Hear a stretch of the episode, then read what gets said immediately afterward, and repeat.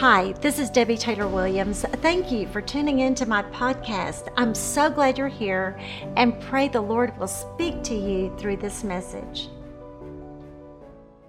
This is an exciting, exciting chapter.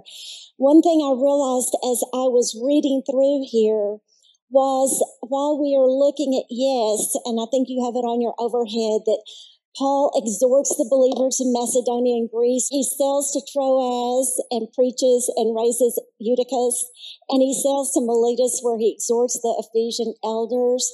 What we see beyond just the words on this page, if we were to put a template down, we would be able to see the spiritual life of Paul and how his life is a demonstration of the Spirit and the Spirit's power, just like Jesus promised we would have. We see Paul using his gift, his spiritual gift of exhortation.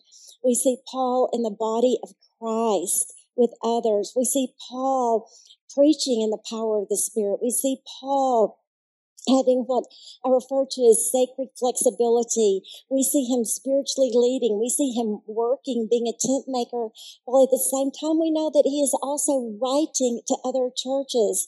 We see him being spiritual light. We see him spiritually being bound to the Spirit, to the Holy Spirit, his discussion of him, his suffering, everything about this chapter is a reflection of how we can live in the demonstration of the Holy Spirit and in power. Let's begin by looking at, as I mentioned, this very first section and how Paul's life is a demonstration and where we see the Holy Spirit specifically referred to, although he's referred to throughout the whole passage. In verse 22, he's bound in spirit. In verse 23, he says the Holy Spirit testifies to him. In verse 23, he says the Holy Spirit says. And in verse 28, he said the Holy Spirit made you overseers to shepherd. In verses 1 through 16, we're going to see three important reminders, and you should have your listening guide so you can follow along. But let's start with verse 1 and read there. It says, After the word uproar had ceased, Paul sent for the disciples, and when he had exhorted them and taken his leave of them, he left to go to Macedonia. When he had gone through those districts and had given them much exhortation, he came to Greece. We'll continue reading the other verses in just a moment, but I want to point out this word exhortation. Your Bible in the NIV or some other translation may have the word comfort, but the word exhortation is a more literal translation from the original Greek, and it's the word parakleo, and it means to come alongside someone to comfort, encourage, instruct, and most importantly, challenge to apply what they know. Challenge to apply what they know. I don't know about you, but for me, I oftentimes know a lot more about how I'm supposed to act and think and do than I apply. Could any of you say that that is true of you? And so this word where it says that Paul is giving them much exhortation, he is saying, I have been with you. I've been teaching you, but now you must apply it. You must apply it. This is how you apply it. Now do it. Apply what you're hearing. And there are three important reminders that Paul is going to give us as we continue. And I'll go ahead and read now and then we'll look at these reminders.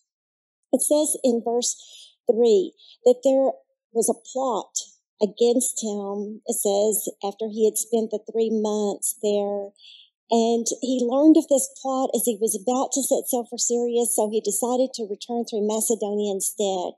Verse 4, he was accompanied by Sopater of Berea, the son of Phares, and by Aristarchus, and he has this whole listing of people that he's accompanied by that were from the different districts, the different cities that he had been to says in verse 5 that he, they had gone on ahead and were waiting for us at Troas. So we see Luke has now joined them. Verse 6, we sailed from Philippi after the days of unleavened bread and came to them at Troas within five days. And there we stayed seven days. We are getting very specifics from Luke. He is documenting everything very accurately with detail. And this gives us that much more confidence in the word, in the scriptures that we're reading.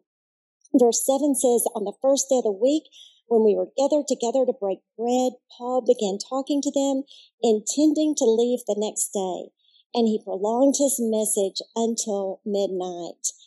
There were many lamps in the upper room where we were gathered together, and there was a young man named Eutychus sitting on the windowsill, sinking into a deep sleep. And as Paul kept on talking, he was overcome by sleep and fell down from the third floor and was picked up dead.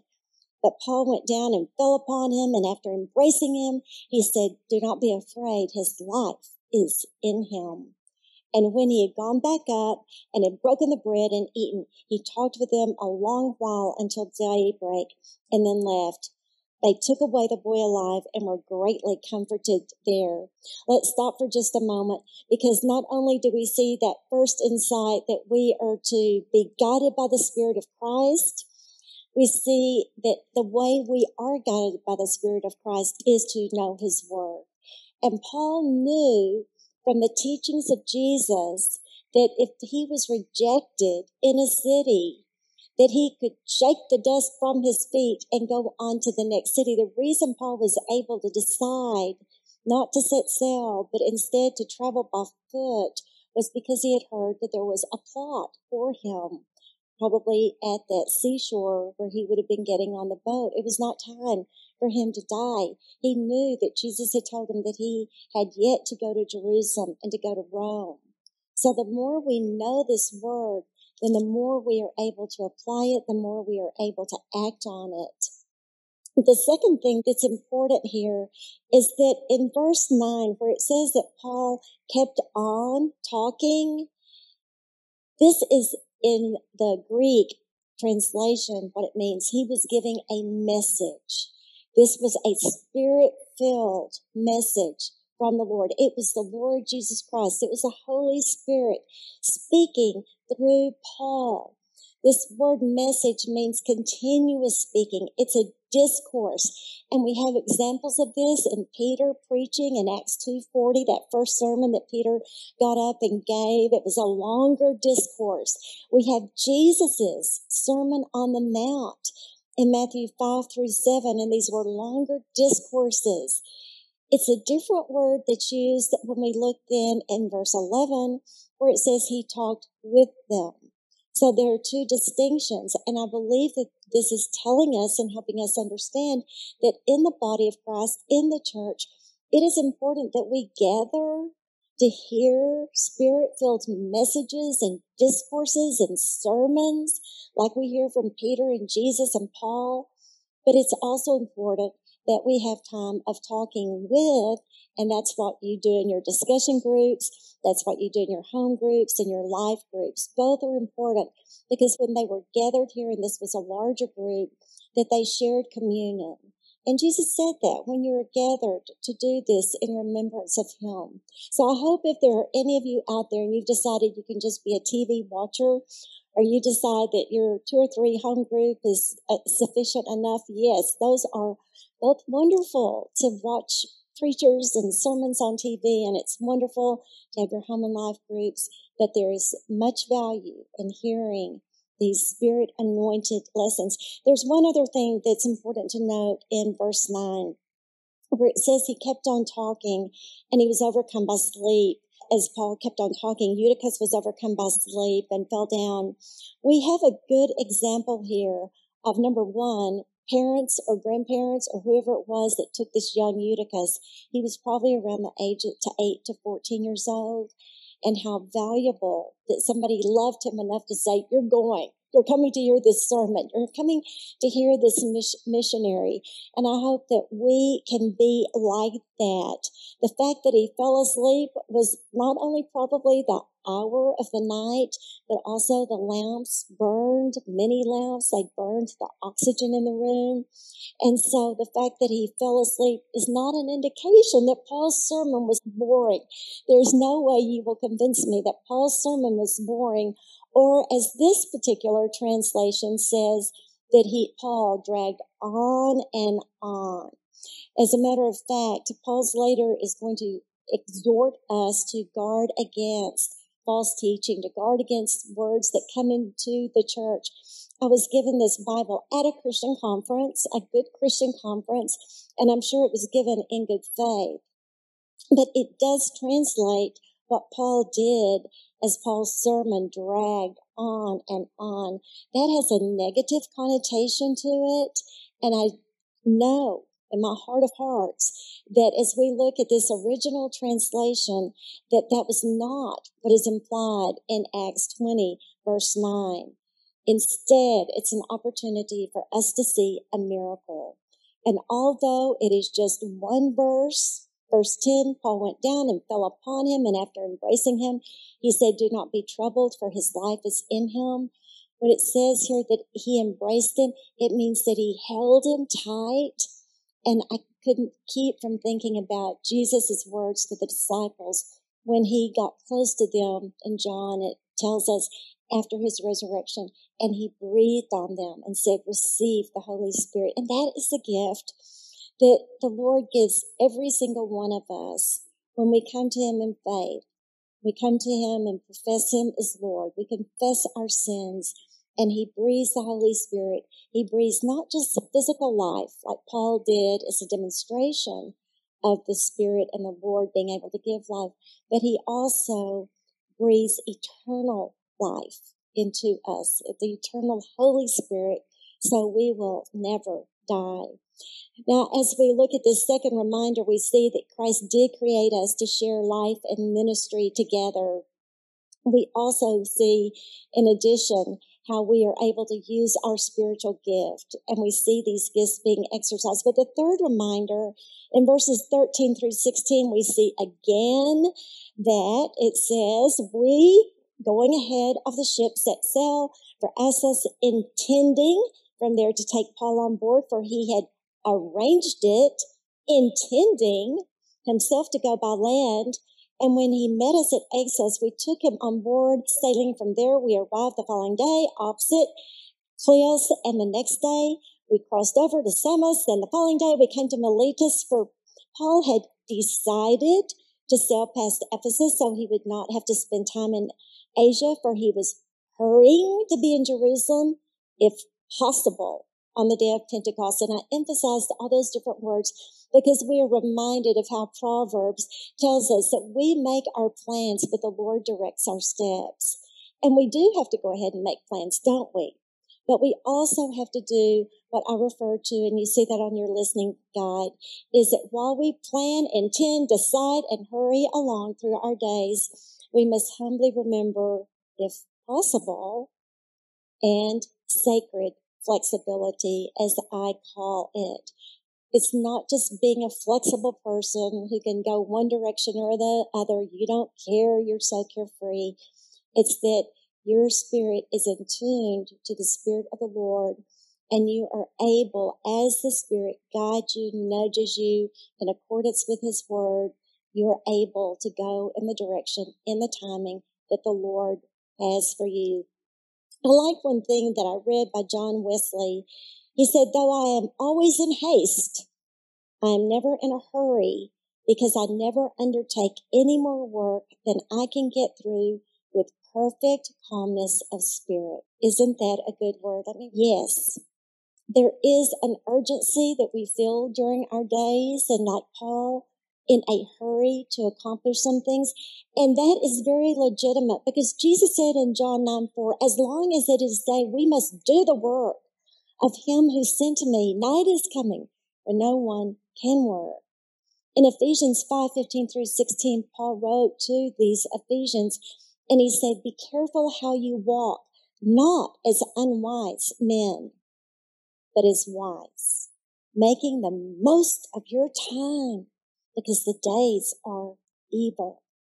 And so it's normal for a Christian to feel an urgency and a, a desire to be passionately doing all she or he can for the kingdom. I feel that. I know you do too. That's why you're here. That's why you're studying. That's why you're ministering. It's why you're praying. It's why you're evangelizing. It's why you're sharing the word with other people. But at the same time, we must have that sacred flexibility as Jesus directs our steps. Now, in verses 17 through 38, Paul summarizes his ministry the Spirit's warning to him and instructions to the Ephesian elders in his farewell address. I titled these on your listening guide for you as spirit infused keys for how to live, lead, and finish well. Finish your life well. Finish your ministry well. We have all kinds of keys, don't we? Keys to communication, keys to lose weight, keys for a successful life, all these different kinds of keys that we can find. But right here, we have spirit infused keys, and I hope that you will enjoy them as much as I was blessed and enjoyed looking at them and saying, Yes, Lord, yes, Lord. I want to see these and Paul, I want to apply what I'm learning. And the first spiritual key is in verses 17 through 19. And Paul said, when the Ephesian elders had come to him, and although it is written specifically to the elders, I, I'm able to take home points, and I hope that you are too. I think they're great points for anyone. In verse 18, he says, You yourselves know from the first day I set foot in Asia, how I was with you the whole time, serving the Lord with all humility and with tears and trials which came upon me through the plots of the Jews. So the, our first key, spirit infused key, is serve the Lord with all humility. And I have found myself guilty there where it wasn't with all humility. I felt more, woe is me for all I am doing. Have you ever felt that way? So we see the example of Paul and we can learn from him. There's a second key that he gives us in verses 20 and 27. When I see a repetition of words in a passage very closely together, we can't help but take note of it. And in both verse 20 and 27, he refers to the importance of not shrinking or not shrinking back. In verse 20, he said, How I did not shrink from declaring to you anything that was profitable and teaching you publicly and from house to house. There is something very important right here for us to note. He says, I didn't shrink back from declaring to you anything profitable. There's a tendency in me to want to teach and say and encourage with the things that are profitable for you, that are encouraging, that sound like a blessing, that lift spirits. But Paul, we see how he says, I did not shrink from declaring to you anything that was profitable. And sometimes that includes hard words. And then he said in verse 21, another tip that we are giving given in verses 21 and 24, he said, solemnly testifying to both Jews and Greeks of repentance toward God and faith in our Lord Jesus Christ. To repent means to have that change of mind that results in a change of behavior. And faith is the opposite of rebellion. It's the opposite of going your own way. It's trusting Jesus and his ways, yielding your life choices to him, trusting he knows best.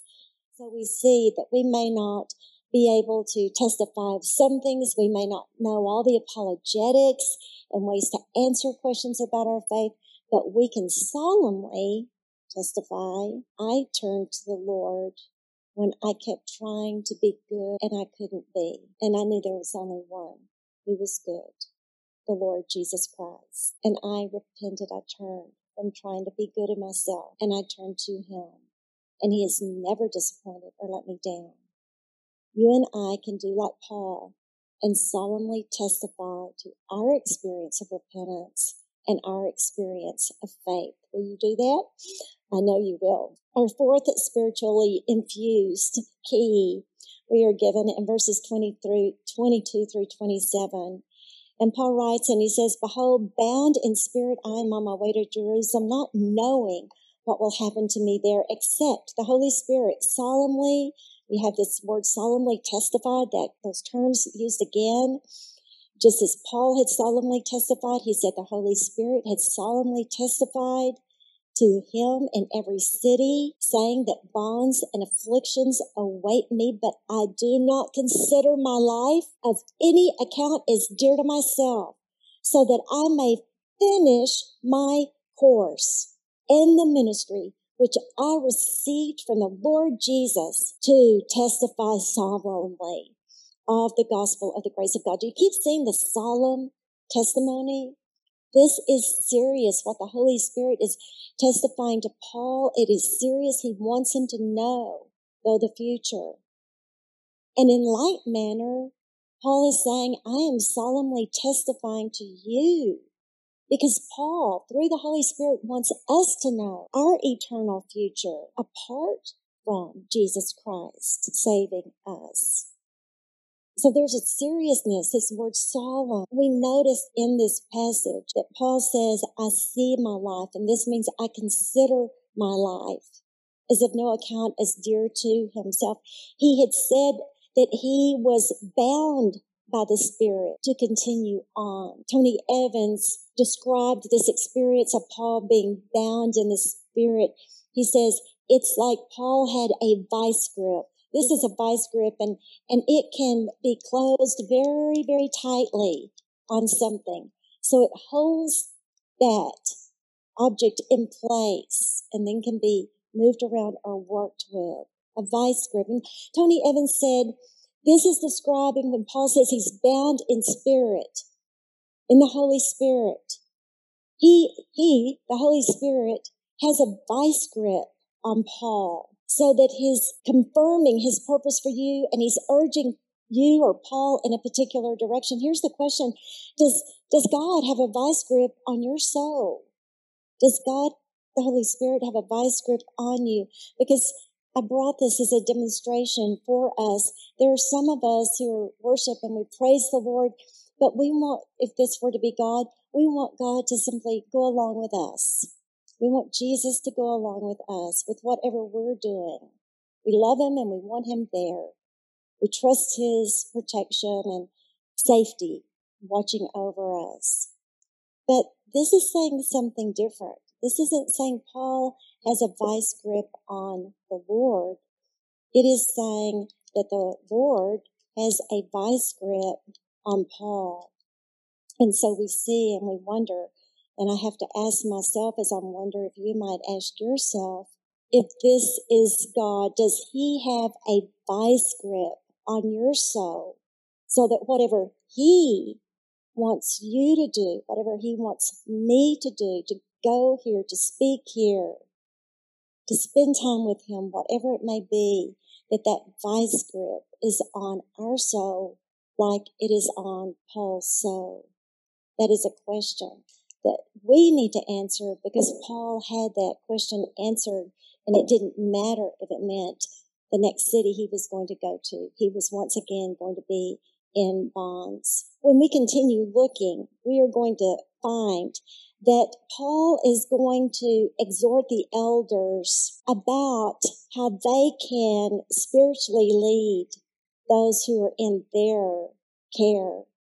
You may not have a church you lead, probably don't. You may not have perhaps a Bible study group that you lead, but most of us have family, we have children, we have grandchildren, we have a discussion group, we have a Sunday school class, we have a group of friends that we are influential in that, that particular group of friends. Again, this is written to the elders, but we can take principles from it. Paul says in verse 25, after saying, Behold, I know that all of you, um, among all of you, among whom I went about preaching the kingdom, will no longer see my face. Therefore, I testify to you this day that I am innocent of the blood of all men. I did not shrink. Here we have this word again from declaring to you the whole purpose of God. And then he begins the instructions, the spiritual keys. In verse 28, he says, and I think this is so significant that the very first thing he says to these elders is be on guard for yourself. Be on guard for yourself. Why? Well, it's like when we get on an airplane and the stewardess says, if needed, make sure if the oxygen mask drop to put the oxygen on you first and then your child because adults, if you pass out, then you can't take care of that child. And, and so if the leader isn't right with the Lord, then we cannot help and protect those who are in our sphere of influence. So he says, be on guard for yourselves and for all the flock. And so the first key, we want to shepherd the people that God has given us. And we want to begin by being on guard for ourselves. And second, we want to be on guard for our flock. This word guard means watch out, be attentive to, in the sense of caring for, providing for. And so we need to be attentive to if we've got children at home, perhaps even spouses or loved ones, to be attentive to what is being watched, what's being read, what's being heard, what philosophies are being ad- adopted. The third one's keep in mind the value of the ones you shepherd. In verse 28, Paul says, be on guard for yourselves and for all the flock among which the Holy Spirit has made you overseers to shepherd the church of God, which he purchased with his own blood. This is a reminder that we are saved by blood money. We are saved by blood money, Christ's blood.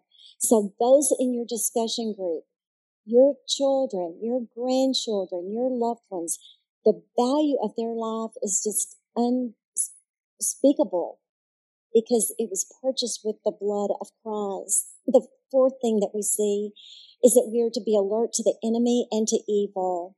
In verse 31, Paul writes and he says, therefore be on the alert. Remember that day and night for a period of three years, I did not cease to admonish each one of you with tears. Be on the alert.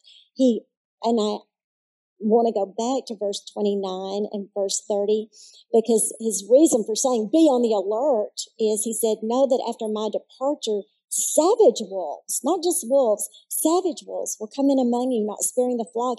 And from among your own selves will arise speaking perverse things to draw the disciples after them. I encourage you if you are a leader, if you're a pastor, if you're a teacher, if you have people that you're inviting to come in and serve with you, have them agree to your statement of faith.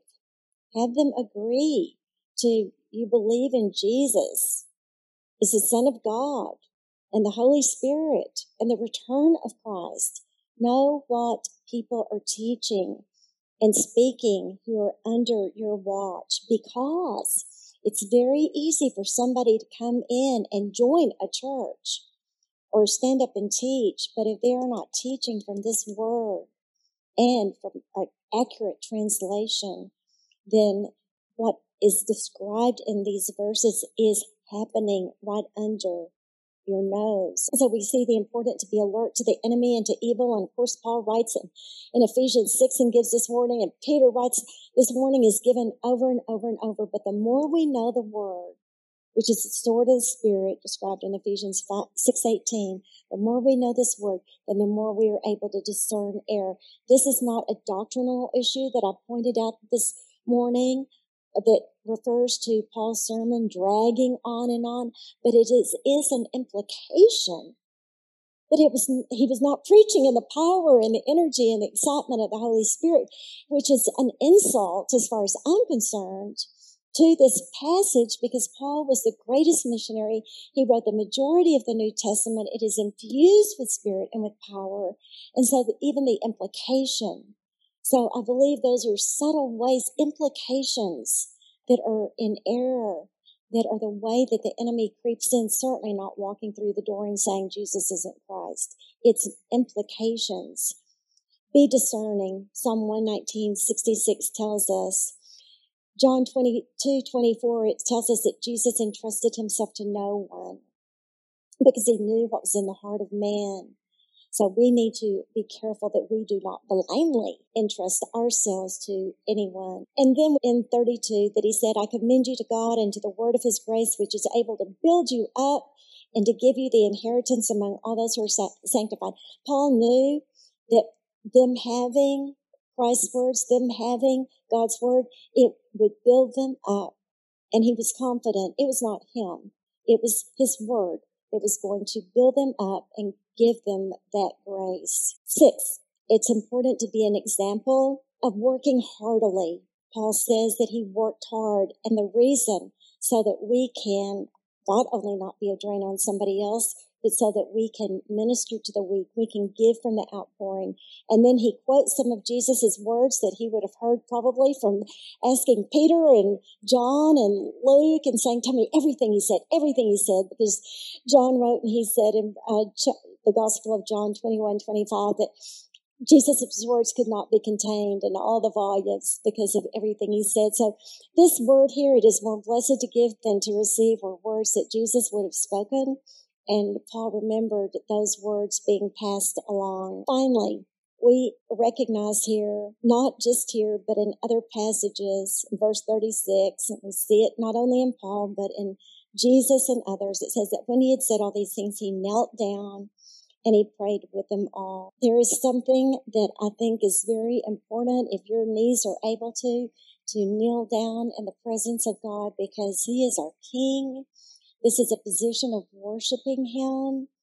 And when you have people gathered together to kneel in our Lord's presence and to worship him and to pray and to intercede, then there is a reverence. If we're not able to kneel, which some of you are not able to, it's not your fault. It's not a lack of your reverence. Simply you cannot kneel. Then I know what you do is you bow your hearts. In Acts 20, as we conclude, the people are weeping aloud and they embraced Paul and they kissed him and, and they didn't want him to go and they knew they would never see his face again. They were accompanying him to the ship and we see the importance of friends once again, like we saw those who went with him on this missionary trip, this last leg of the trip, the importance of fellowship, the importance of having friends, the importance of having you here and, and, and the love and the fellowship of the Spirit that is given. But why, why were they that intense over Paul? Let me share with you some reasons that I wrote down why they might have such love for him. That Paul had shown them the way to eternal life, to turn from those empty idols.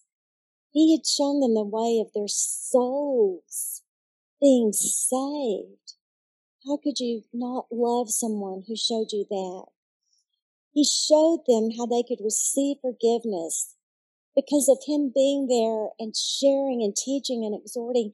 They found freedom from sins that they had been in bondage to. They had freedom from the temporal pleasures of the orgies that they would have in the temples as a sign of worship that brought nothing but probably shame and disgrace and disease. They from Paul heard about the Holy Spirit and his presence and his power. They now had joy, they had hope, they had intimacy with their Creator, peace with God, and glory residing within their very bodies and spirits. So, yes, of course, as Paul starts taking those steps to leave, they would have just been overcome with emotions of being so grateful to him for what he had done. And so as we look at applying this valuable, valuable chapter in Acts 20, the first question is, have you been born again? Is the Holy Spirit in you? Do you know for sure that your soul is secured in heaven? Second, is the Holy Spirit the driving force? Are you, are you bound in spirit? Is He the one driving your life? Do you follow His plans, even when they're inconvenient, instead of your intentions? Are you part of a body of believers who gather to hear the Lord's message, who share communion, and use the spiritual gift He has given you? Do you walk by the Spirit with an, if possible, plans, but most importantly, with sacred flexibility because you are listening to the Spirit. And no matter what comes your way, you're able to be in tune with Him and go in the direction that He guides you. Are you shining brightly, not shrinking back? Because Paul said, I didn't shrink back from declaring to you the whole purpose of God. And as Jesus tells us in Matthew, that we are to shine and let our light shine before others so they will see our good works and glorify our Father who is in heaven. We are definitely not called by Jesus to be shrinkers. We're called to shine. Are you shining brightly? Do you hold on to your life because it's dear to you or have you given your life to Jesus? And finally, do you follow the Spirit's leading even when you have to say goodbye? Even when what is ahead is difficult. Heavenly Father, thank you for the gift of your grace. Thank you for listening to this podcast. To learn more about how to grow in Christ or to be saved, visit www.debbietaylorwilliams.com. Connect with me on Instagram at Debbie Taylor Williams.